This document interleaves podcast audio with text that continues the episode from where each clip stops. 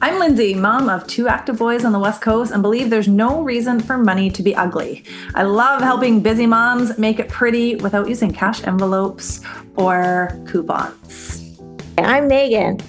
Me and my husband, we have four kiddos, and I relate more to the dad role than the mom. And I'm an HGTV loving, oversharing finance nerd. Together, we host the Money Stuff with Moms podcast. We understand the hashtag mom life, but we also can appreciate the big picture adulting responsibilities like money. In this podcast, we invite you to be a part of our no fluff, fun conversations that will give you helpful on the go finance tips. Even if it's just to peek behind the curtains to hear about what we are doing with our money.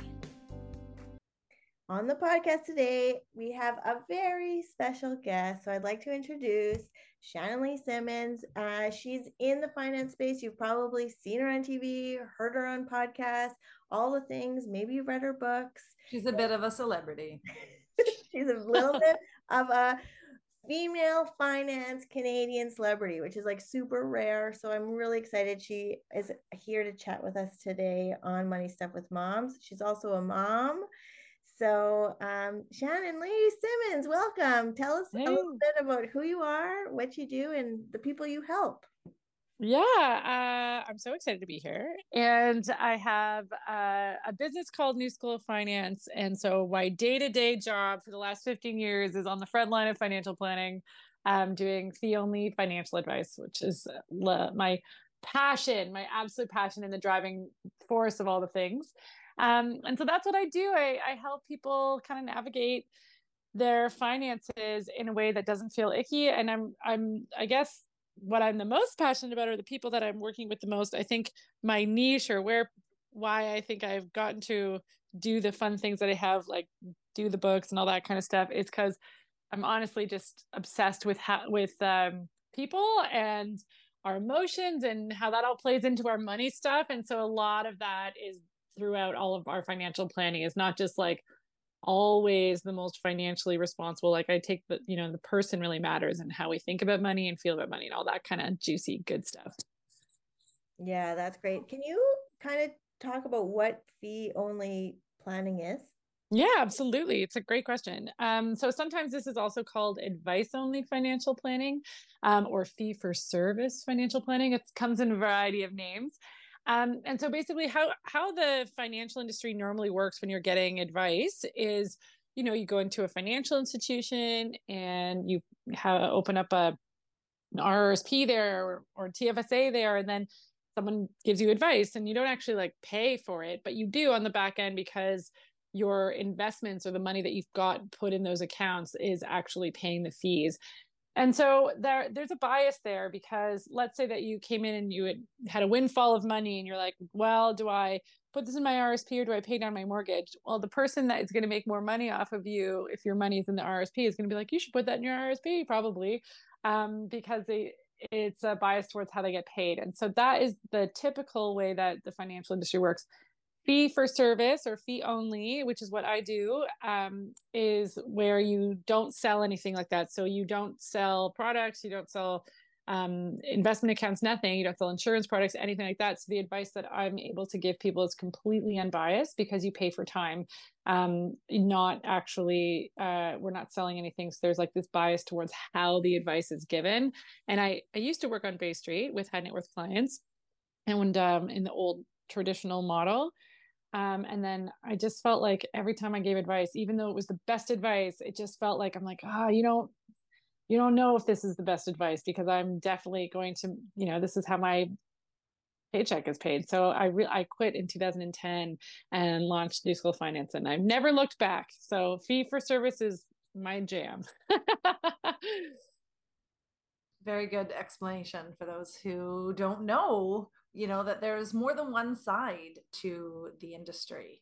Um, and uh, you know looking at what you've done your website like all the different content that you've done for for your followers and your clients um, it's very clear how much you love what you do and that you do it uh, you know with the objective of helping in mind versus you know maybe that uh, more old school uh, way of doing things in our industry that may have been a little more focused on the sales aspect i think that really really comes through in everything that you do Oh, thanks. That that means a lot. I've just finished. Well, Lindsay and I both just finished your newest book, No Decisions, and a common theme in your books seems to be like this clarity in this value based kind of bridging that gap between your money, but like what's important to you, and not just like what your family and friends and social media is telling you should be important to you, but like really,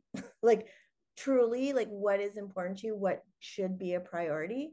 So when you are asking yourself that question, like what is important to you? What is important to Shannon Lee Simmons? Like what and like what do you happily spend money on? Oh, great question. Um I I mean and I think that what's important to us and how our money reflects our values kind of shifts over time just because we all shift and change. And I mm. would say right so like well, you know things that were important to me and that I would value in my 20s, not so much now, you know. Um and so if I'm if I'm thinking about right now, what's like a what's my happy spending or what are, what are the things I say yes to with no regrets, like that kind of thing. I am so happy to spend our money on this is so so typical but like on my family i'm that typical like uh, you know i um I, I will family outings. I love doing stuff like that um like going on like adventures with the kids and stuff like that for example. So you know if we're all going to go see the super mario's brother movie i'm happy to spend my money and shell out the ridiculous amount of money that it is to go see a movie these days. Um yeah. but like things like that yeah it's ridiculous. It was like a hundred bucks for my family to go see a movie. Isn't that crazy? That's insane. That's yes, nuts including popcorn. Yeah um and so but like again that's like super happy spending for me right it's time with my kids it's super fun it feels great and so i'm happier to cut other things in my life to make room for those kinds of things mm-hmm. and um i my happy place my absolute i'm so lucky i uh, my parents uh built a cottage uh, when they were in their 20s. I can tell you, I was not doing something so responsible when I was in my 20s.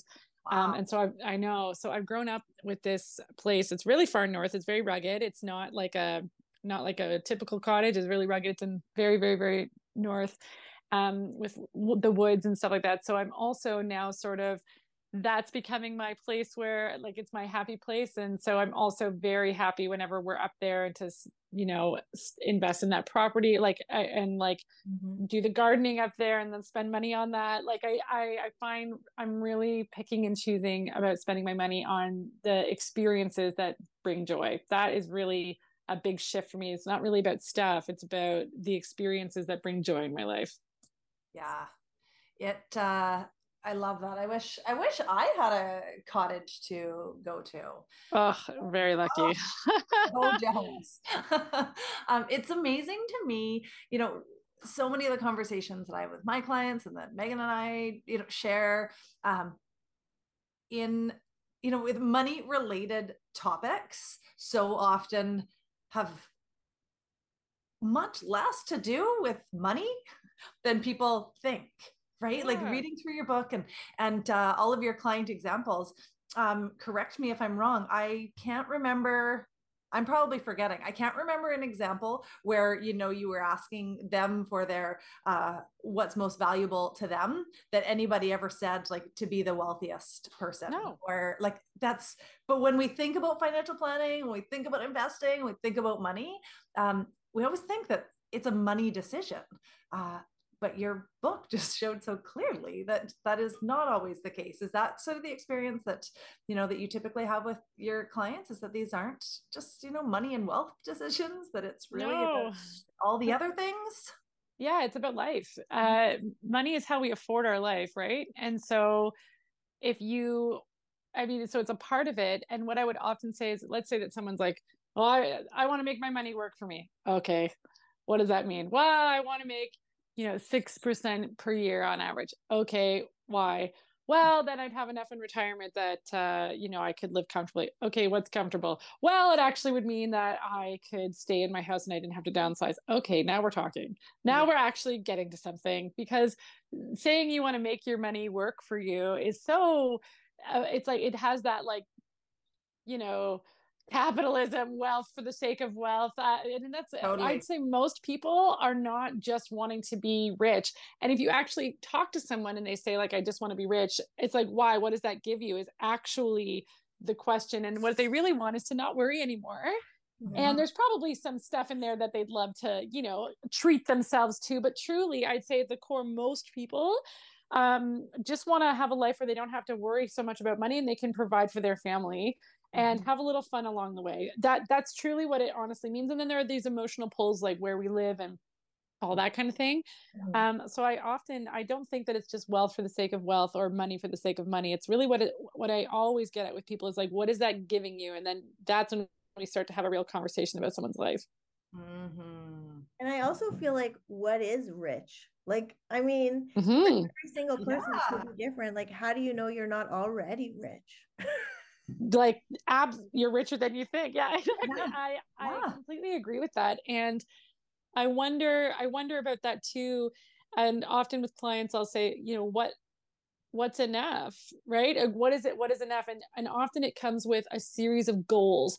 So i'll say okay what are the goals that you would if you won the lottery what are the things that you would like do you know um, and then which one of these are are things that you actually want to achieve in this lifetime? And which one of these are like oh i won the lottery i'm going to buy a ferrari. You know what i mean? And so often yeah. i think people when they say that they want to be wealthy or like they're working towards something it's a series of goals that they are hoping they can accomplish over their lifetime of work right? And to make that work and that effort that they put into their job feel quote worth it and mm-hmm. it's often not about like dollars. Like i i honestly have never had anyone i'm just thinking i've been doing this for 15 years. I've never and i even worked with high net worth clients um had anyone be like my goal in life is to like buy a ferrari and like have ha, have like so much stuff. Like literally it's not it's not it's not the goal.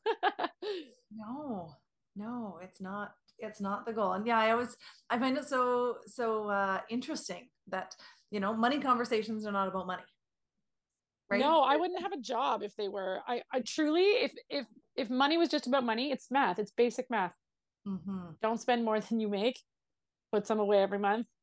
Keep it mm-hmm. in a well balanced low like low fee portfolio. That's it. Uh, that's the ticket. There's that's your plan everybody. there's the plan exactly.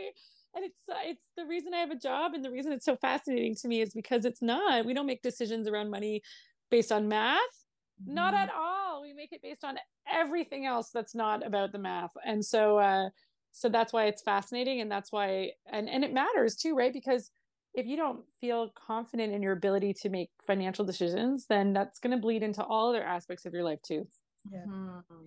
Yeah. And do you think that this like awareness, like it's almost like an emotional intelligence, but it's like this financial literacy com- combination. Is that something that always just came natural to you, or is that something that you learned based on like going to school or based on a situation you found yourself in?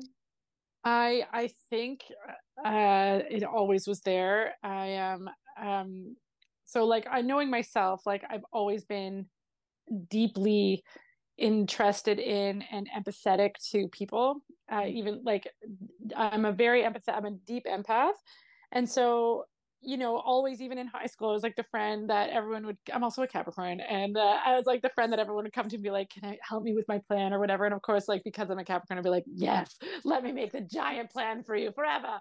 Um, so that's always been natural. My mom tells me I was like, I was like the kid in the neighborhood who was like intense about the lemonade stand, like trying to scale it and like had a had a plan for what corners and who was best where, and like let you know I was I always was a kid who loved to make plans. I was deeply empathetic for people and originally I actually thought I was going to go through like I was I started down the uh, doctor route like I went, was going to go to med school and all this stuff.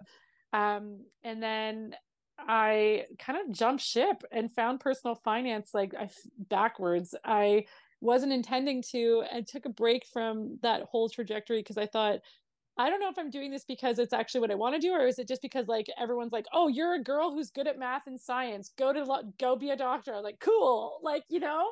And mm-hmm. um, and then I took a couple of personal finance courses and realized, like in university, and realized that it could marry my love of like you know math and planning and all that piece of my brain and also with people like I, i'm not an analyst i am definitely a personal finance person because it's about the people and i love I love hearing people's stories. It never gets bored. My job is never boring. I it's never boring because I am constantly feeling like I'm hanging out with someone and like talking through their life and making a plan and that is like what I do naturally for fun with my friends, with myself, with my family. It's like I it's never boring.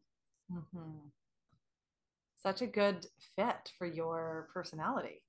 I feel very lucky and the books and the speaking and stuff like that have really scratched that like performative itch that I also have, which is like I like to be in front of a crowd. I like to talk to people. I like to be creative. So I really feel um I feel so lucky that I like have I'm able to do the stuff that I do.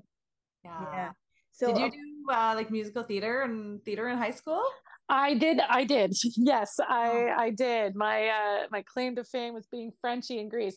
I um yeah. I, I did I did I did it as well in university, but like not I didn't study theater or anything like that, just like for fun, like community theater and stuff like that. Um, but I am very much a I love performing as well. So that's why I think speaking is also something that I love because it's it's it gets that whole piece of my personality out there too. Well, that comes through on the audio book, uh, just so you know. It was oh good. Awesome to listen to. And I think, do you even say at the beginning performed by Shannon Lisa performed? I think you use that word as opposed to I, read. I by. read whatever was in the script. so It's like, yes, it was a total yeah. performance. It was so entertaining. Mm. Um, I've listened to a lot. Thank of- you. That's so kind. And you know what? As an audiobook fanatic. I am one. Um, I think it matters when the person is sort of like performing it versus just reading it you know? It's like i love i love that when the dialogue switches and stuff like that and so that's a really big compliment. Thanks very much. You're the, uh, you're the first person that's ever said that to me. Oh no. About my audiobook performance and i appreciate it. Thank you. Um, a part of my practice actually is personality testing all of my clients before i work with them.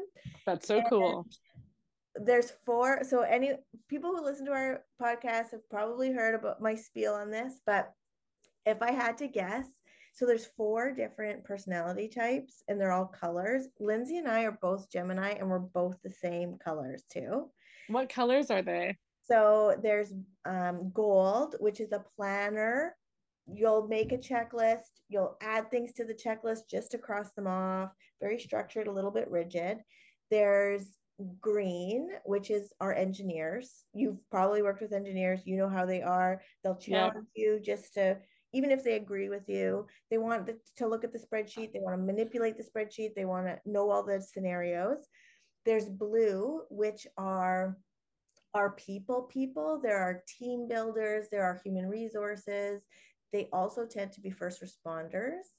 And then there are our oranges, who are our fun people. They're the people who typically aren't the ones who reach out to professionals like us, but they're married to. so they never want to look at a statement. They do not care about the numbers and the scenarios and all the things. They just need somebody to tell them, yes, you can do this, or no, you cannot.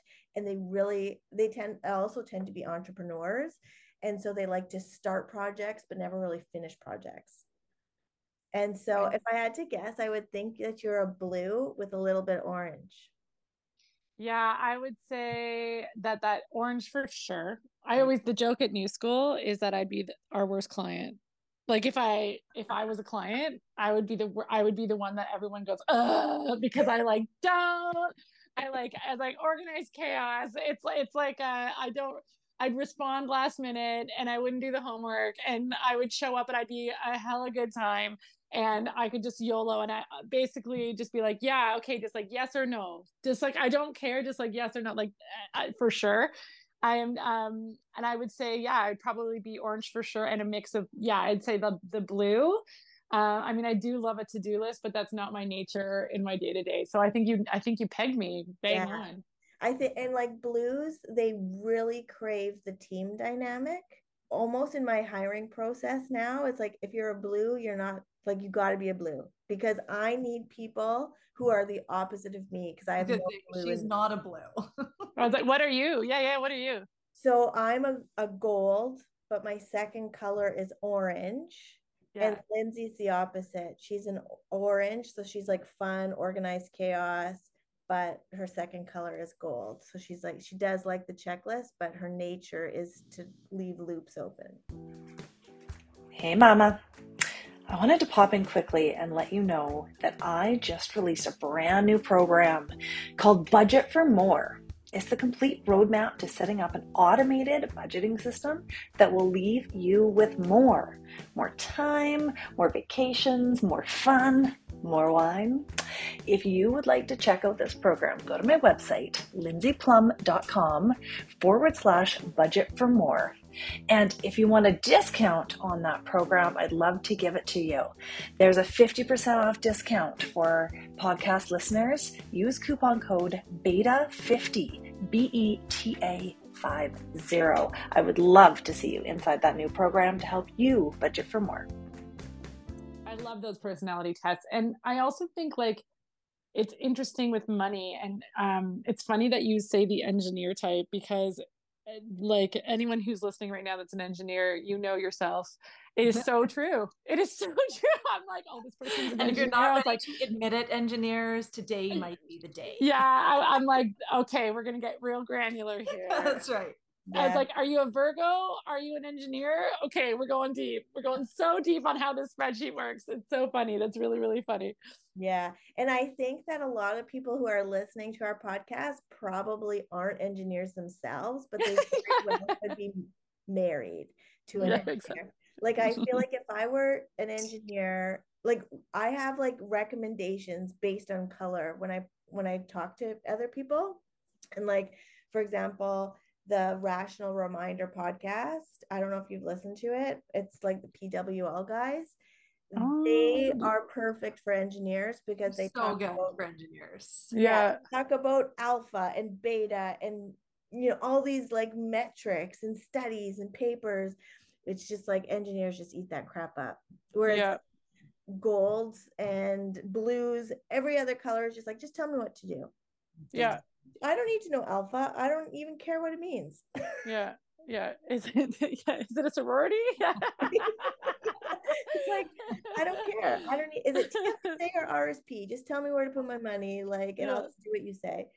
Um the other piece that I always find so interesting about this is Hey, Shannon, you're with the new podcast, and I don't know, you're probably what would you say, Meg? Like maybe the fifth like interview that we've done, the fifth like expert that we've had on, um, and none of them are green. Like nobody's a um, that analytical engineer type, but the general public and you probably listening you think that money people are all these like spreadsheet detail oriented analytical um you know yeah. finance whizzes right and it's often not the case mm-hmm. that's so true i i think so many people think that about me and are shocked when i'm not mm-hmm. like a super detailed per- person and i'm like i'm like they're like do I do I trust you with my money? I'm like, yes, like like, like I I am it's just like so much of planning, personal finance, not analyst. I think that's the difference, right? Is like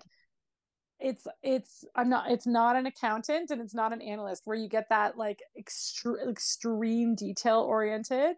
Mm-hmm. Um personal finance and financial planning is big picture. It's holistic. It's a it's a long shot view in creative problem solving and I don't know that you want someone who is a data hound, analytical person who's trying to create solutions that are broad and sweeping and big picture for your life and taking what taking that so- the softer parts of what makes you you into account too right because yeah. i think that's where i think that's where financial planning differs greatly from accounting and investment analytics is, is and but most people the general public will loop them all together. Oh you're a finance person. Boom you're all the same. I'm like oh heck no. No we are not.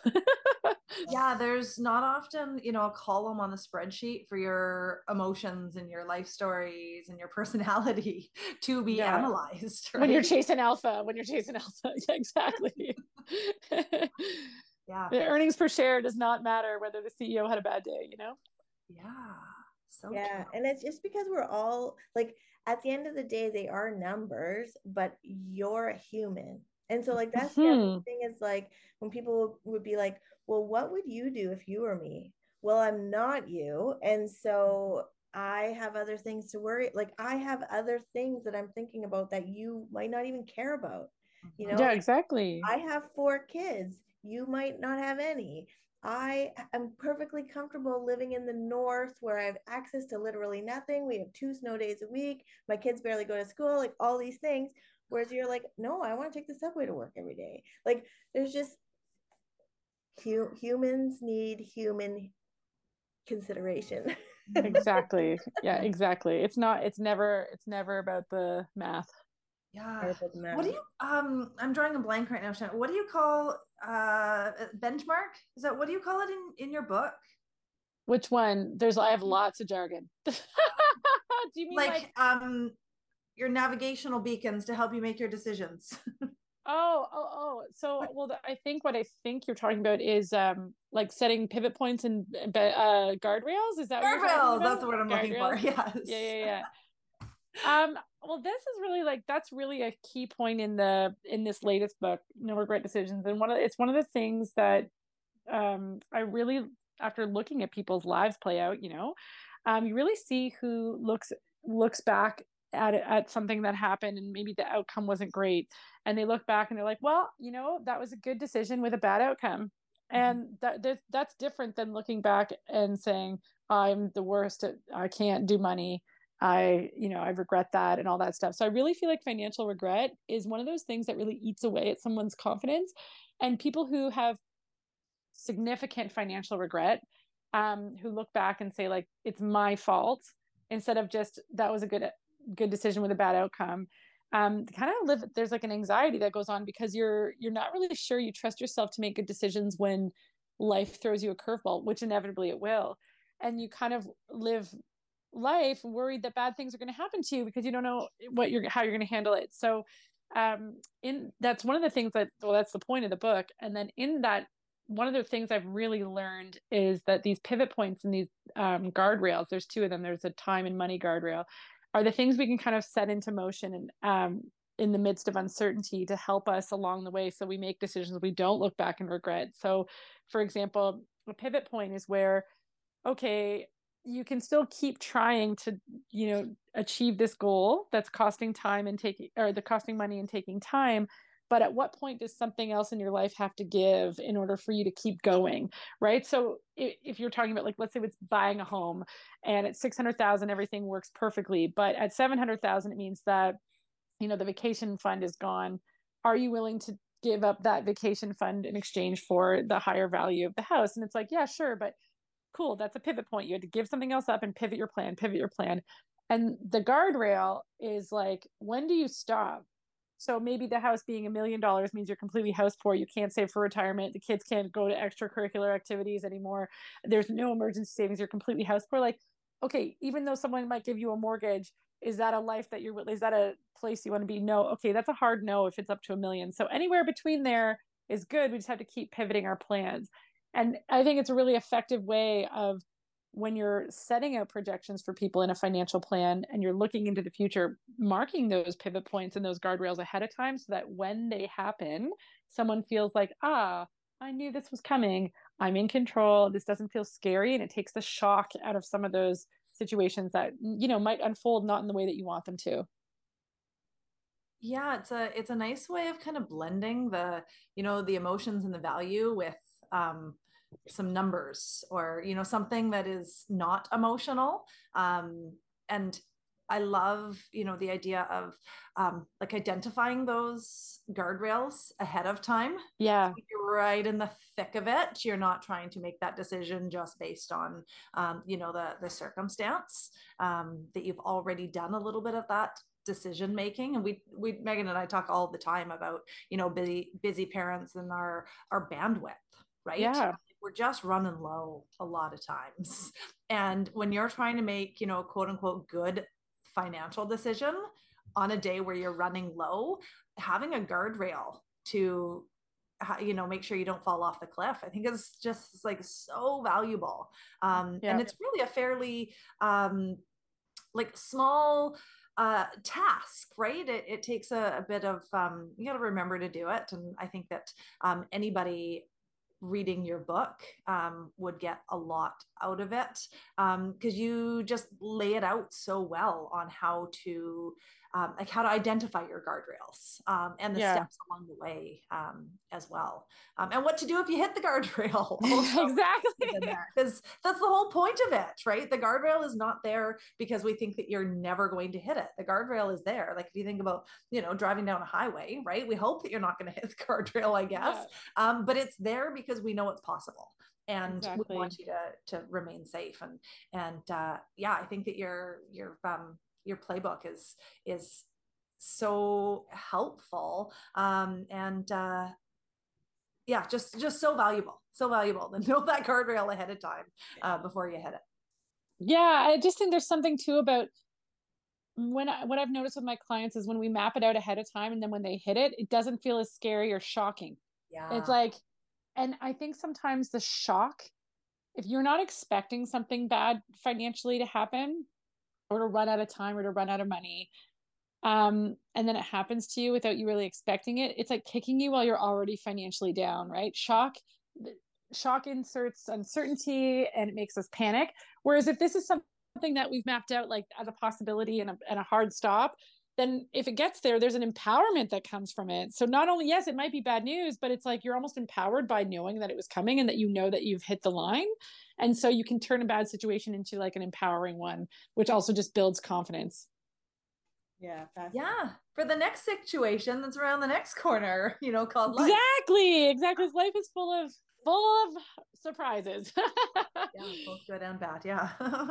Yeah and i think too like linking it to motherhood like i had kids before all my friends and so i didn't really have anybody to say to me like okay well this is going to happen or that's going to happen.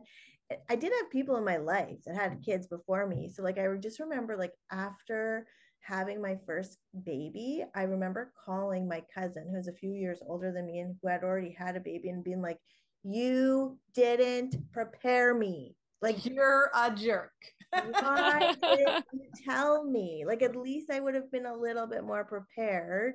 Um, and th- it's just like starting those conversations. So like this is a guardrail, like that you may hit. You, you know, 20% of the people hit it. So let's just talk about it. yeah. I totally agree. And I also agree with motherhood. And I did feel like I knew and I still didn't know. I don't know that anything can prepare you for that. no. no, nobody prepares you, especially no. the mess of childbirth. nobody tells you. Oh my God, no. I think it's evolution, making sure that we still procreate. It's like it erases it from your mind. yeah. I mean, Megan has four, so she's a testament. Yeah, exactly. It's like your brain just dumps that data right away. That's right. There's no way she was remembering that stuff. Yeah. no, one. no, no. The human race would end if we really remembered.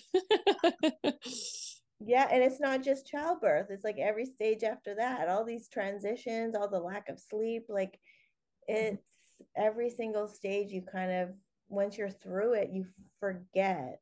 Mm-hmm. Not forget, but it's not as bad as when you once you're through it. Yeah. Yeah. yes, which you could even say like the same as like bad money times, right? I I I, I feel like you know people sometimes in financial sessions i don't know if you if you find this too with with the people you speak with but um, let's say somebody like got laid off or something you know something's happened right and there is this like oh my gosh, this is my life now. And it's like, okay, there's going to come a time when, like, two years from now, you're going to look back and be like, that was hard. but it's over now. You know what I mean? Mhm. And it's like it's like uh I think sometimes remembering that like life is so long and and our finances change like every two or three years. I I most people's don't stay the same for like 30 plus years. It's it's every 30 months I'd say your life looks a little bit different. Mhm. Yeah. And I feel like I I mean things are a little bit different now just because of the, you know, policies that have been implemented recently, but like I remember having these conversations with parents with who are transitioning from um, you know, not being parents to one going on EI, then doing a potential two, three, four years of childcare.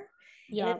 when you're in it, it is a lot. It is Yes. it's very it, overwhelming but once you're through it it's you're gonna look back and be like i can't bel remember when we used to pay thousands of dollars a month on childcare how did we make that work you just did Yeah. you just figured it out i'm actually Yeah. i'm still living that i have the last three months of daycare for my little one and we're not on the $10 a day daycare plan and so we're just finally coming out of the daycare years and he goes to school in september and i like looked at my husband and was like oh my god we're done daycare like it's like I, I, i'm so used to spending thousands of dollars a month Yeah. on daycare i can't imagine what life is going to be like. I feel like we won the lottery. I'm like, what? so Wow. I am very excited for September. I often use that that example when um, you know clients are trying to save for a goal, whatever the goal may be, and they have older kids. But like, okay, let's rewind six years when you were paying eight hundred, a thousand, fifteen hundred dollars a month. Like, how did you come up with the money for that? yeah. Um, you did it. You are capable. You have Yeah. had, you know, budgeting and saving success in the past. Um, you felt like it was thrust upon you and you were forced into it, but we have the evidence to prove that you're capable. Um, so now, if we just shift that a little bit, we know that we, you know, we could or should have the confidence to go for it again. Um, however, now that uh, my kids are starting to get older. I mean, they're eight and 11, so they're not older. Um, but especially the 11 year old, like he's really expensive. I Yeah. think we're back to spending daycare Yeah. daycare rates on, you know, his hobbies and tournaments and all the things that he does. it's like this, like, you know, uh, reprieve for a, a period of time and then it starts all over. I uh, I always make the joke to my I'm always like whenever my kids try a new sport, I have two boys and I'm like I'm like don't love hockey. I'm always like, oh look at this look at this soccer ball. Like like like look at that ball. I just because it's so it gets so expensive. Oh my goodness. Like it, it can be really expensive. really expensive. Yeah. Do you guys know that one of the more expensive sports is swimming? Have you ever had clients who have competitive swimmers in their family? No. Is really expensive because they travel a bunch and then Oh, the travel. Yeah. and they need a new hundred dollar suit for like every time they do something extra special. It is so much more expensive than any of us. Than a swim cap. Yeah, I, that shocks me actually. I've never had that. I usually uh, my big culprits are like dance and hockey. I see that a lot. Um, and it, actually anything competitive because there's the travel, right? Um, anything that's like rep. Absolutely. Yeah. Yeah, absolutely. And that, you know, the equipment gets really expensive and, you know, a baseball bat or a baseball glove is $400. Like who, what, whose idea was know. this? oh, it doesn't matter what it is. It's all expensive. Uh, so Shannon, your kids are just little, but are you doing anything right now already for like financial foundations or like allowance or anything like that?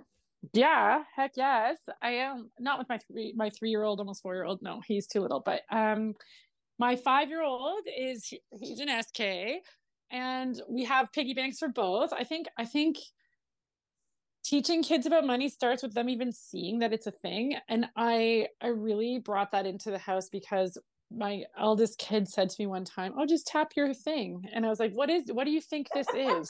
And I he was like, I don't know, it buys stuff. I'm like, this doesn't buy stuff. Like, oh my God, like you, I failed you. And so we um we have a piggy bank. And so I'm really, I really make a point of us having cash on us sometimes and like doing stuff with actual money. Um, and I will take him to like let's say that he gets you know 10 and he does little chores too so i like like i don't have a formal allowance he's five but for example hey if you you know help me put the garden in or whatever i'll give you like two dollars or five dollars he doesn't has no concept whether it's a lot or not yeah. um, but what we'll do is we'll i'll put them in his bank account and then we will go to you know the toy store and he will get like a bakugan or like a pokemon card thing and i will make him spend his own money and i think it's really important that he like picks it up he like counts out the dollars because he can count and do basic math mm-hmm. and put it on the table and he buys it and so like there's concept the relationship of i did something i got money and now i'm spending it mm-hmm. like an important introduction and i also have one piggy bank for saving and one piggy bank for spending and i trying to just be like hey this is one where we spend from and this is one where we don't mm-hmm. and so we're just like introducing that basic concept i mean and i take him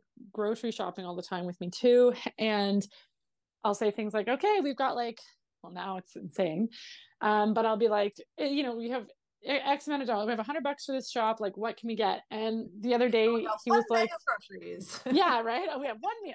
yeah, exactly. And uh, but the other day, he was noticing like again it's not like a this it's not a hardcore lesson. It's just bringing it conversationally and without value. I think that's the important thing i'm trying to do with money at the house is that i'm not assigning good or bad value to money. I'm not like this is terrifying and we can't afford this where it's like scarcity scarcity panic. And i'm also not like let's have more money where it's like that becomes the goal. So it's just like money is a tool in our home the same way that I use a lawnmower is a tool we have to use it. So like, let's use it appropriately.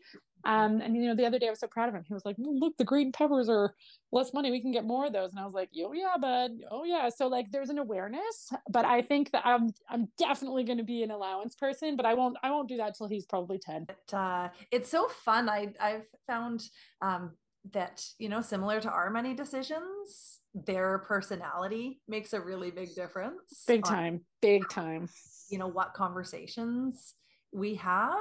Um, you know, I have I have one client that we were we were doing a lot of kind of allowance work together, and uh, their child um, was some someone who really struggles with anxiety and like being fearful and a lot of creating their system had to make sure it was like the the furthest thing away from any scarcity or you know yeah. maybe if we buy this we can't afford something else like his mind yeah. go to that side which i haven't had to think about with my kids uh, yeah yeah yeah uh, as they get older and their personalities you know really start coming out um, you find what works you know what works for them Totally. And I think talking about money in the household and how you talk about money really leaves a mark. I mean, I'm, I'm sure you can think back to things that, you know, your folks might have said, you know what I mean? Good or bad. And I find a lot of my clients will say, oh, my parents were always scared about money or this, other, like that rubs off. Or, my parents never budgeted and I, and I never learned. And so there's lots of people that look back on how they were introduced to it and really are either happy or not happy about it. And i think the the most important thing that you like for that i have seen i also believe this to be true is like not making it taboo in the house like mm. not keeping kids from the fact that like things cost money and like some things are are like you know out of range and some things aren't. And i think it's just how you present that. If you think of it like a resource and a tool in your house instead of the assignment of like worth or like that like i think that's the important thing because it's like there is only there is only so much money unless you're a lottery winner. And so like it's a reality of life. You know what i mean? It's a it's a thing that has to we have to navigate. And so um i do find i don't know if you find this but like the clients i talk to that where their parents kept them in the dark and pretended that everything was totally fine mm. um, never talked about money those people are like i never learned anything and i and now i always assume everything is supposed to be good so when i'm faced with bad financial times it's like they don't have that faith that like this is a point in my life because it's like they didn't ride that roller coaster a little bit when when they were younger to be like oh sometimes you're up sometimes you're down sometimes things are hard sometimes they're easy um because it always felt easy even though their parents were probably like sheltering them from a lot of it. So i thought that was really interesting that i've had a lot of people say that to me that when they when they weren't exposed to anything bad about money they their expectations as a kid then as an adult they're like everything should be peachy keen. And then it really feels like a shock when it's not. Yeah i get that. Yeah. and i think too like not tying money to anything like ego yes. also, like there no there being no judgment either way. So it's like okay well my family doesn't drive new vehicles, which is fine, but our neighbor, their family, they always have new vehicles, which is also fine. yeah, exactly. Yeah. Exactly. I always say, well, like there are things about, you know, about John's house that are great and there are things about our house that are great. There are things about John's toys that are lovely. There are things about your toys that are lovely. Like it's yeah. all good um, because it's like that. I feel like that's just started in our house now. Is my eldest kid is starting to be like notice notice the difference between stuff like uh, oh oh they live like that we live like this and and again so that's up to me to not assign value to it right to not be like good or bad everyone it's there's good things about everyone it's really hard as a parent sometimes too like i think so much overspending happens on on kid on kid stuff too like mm-hmm. feel like when parents are like afraid that their kid is not keeping up or or something like that i find that that's a real thing too that i see happening all the time and i you know i've even done it myself it's hard mm-hmm. It's mm-hmm. hard well, Again, that's a great example for guardrails, right? Like, yeah, where your values are and like how much you're, how far you're willing to go, um, and you know, financial guardrail and and uh, um, and often, you know, we just we haven't set those for ourselves, and then it's emotional. And as parents, all we want is good stuff for our kids, and I know we'll do it at all costs at all costs. I know it's wild. It's uh, lighting yourself on fire to keep someone financially, like financially, to keep someone warm. It's yeah. it's so true. Mm-hmm. Well, on that note, like on the financial giving tree. Have you ever read that book? It's oh no, I haven't. Oh my god, don't. As a oh, mother, oh, it's, like, it's basically it's basically like the kids the kids take from the tree until it dies. And it's like, okay, I know someone gave it to me when I first had my kids. I was like, I don't know that this is the best message right now. oh no. Oh no. Well, um as people have listened to this conversation, and have really liked what you have to say, have grabbed your books and taken a look at them, where else can they find out more about you and if they can work with you? Yeah, I, well, everything is kind of housed at newschooloffinance.com. That's like where the actual financial planning hub, the books, the online courses, all that stuff. And of course, we're on on social media. We're on Instagram mostly because I'm an elder millennial and I don't know what TikTok really does. Uh, so uh, yeah, on Instagram and uh, and Facebook. I'm so happy you, find us. Yeah, you know, I just I can't, and and maybe that makes me like not hip. And you know what? Then I'm starting to. It's my evolution into the old crone. I can't wait to be. so like I'm, I'm starting my journey. okay, you're in good company. You're in good company. Yeah, exactly, exactly. So yeah, but newschooloffinance.com is like the hub. Okay, great. Well, thank you so much for joining us. We are so excited to have these conversations because I feel like as women, as moms, we add other flavors to the conversation that maybe people aren't getting in terms of, you know, money, finances, just really just financial literacy in general. Mm-hmm. Yeah, I totally agree. And I think motherhood is um and parenthood is really uh it is a roller coaster. It's a t- it's a, and especially if there's little like it's hard it can be really hard like you can have that parental burnout and then you're supposed to do all the financially good stuff on top of that while the stakes feel really high because it's your kiddos. Yeah. And so I think it's a really good lens to look at stuff through personal finance. Thanks for spending your time with us today. If you heard anything that piqued your interest, check out the show notes because we probably have some extra deets or links down there. Your homework for today go talk to someone about your money. Either your spouse, your kids, your coworker, or a licensed professional. And if you don't like those humans today, we're always talking in Lindsay's Facebook group, Black is the New Red. So join us over there. Head over to Facebook, type in Black is the New Red. You'll see so many amazing, like minded individuals in there trying to get better, asking the right questions, supporting one another. We look forward to hanging out with you again on your next dog walk or while you watch soccer practice from the sidelines. Cheers!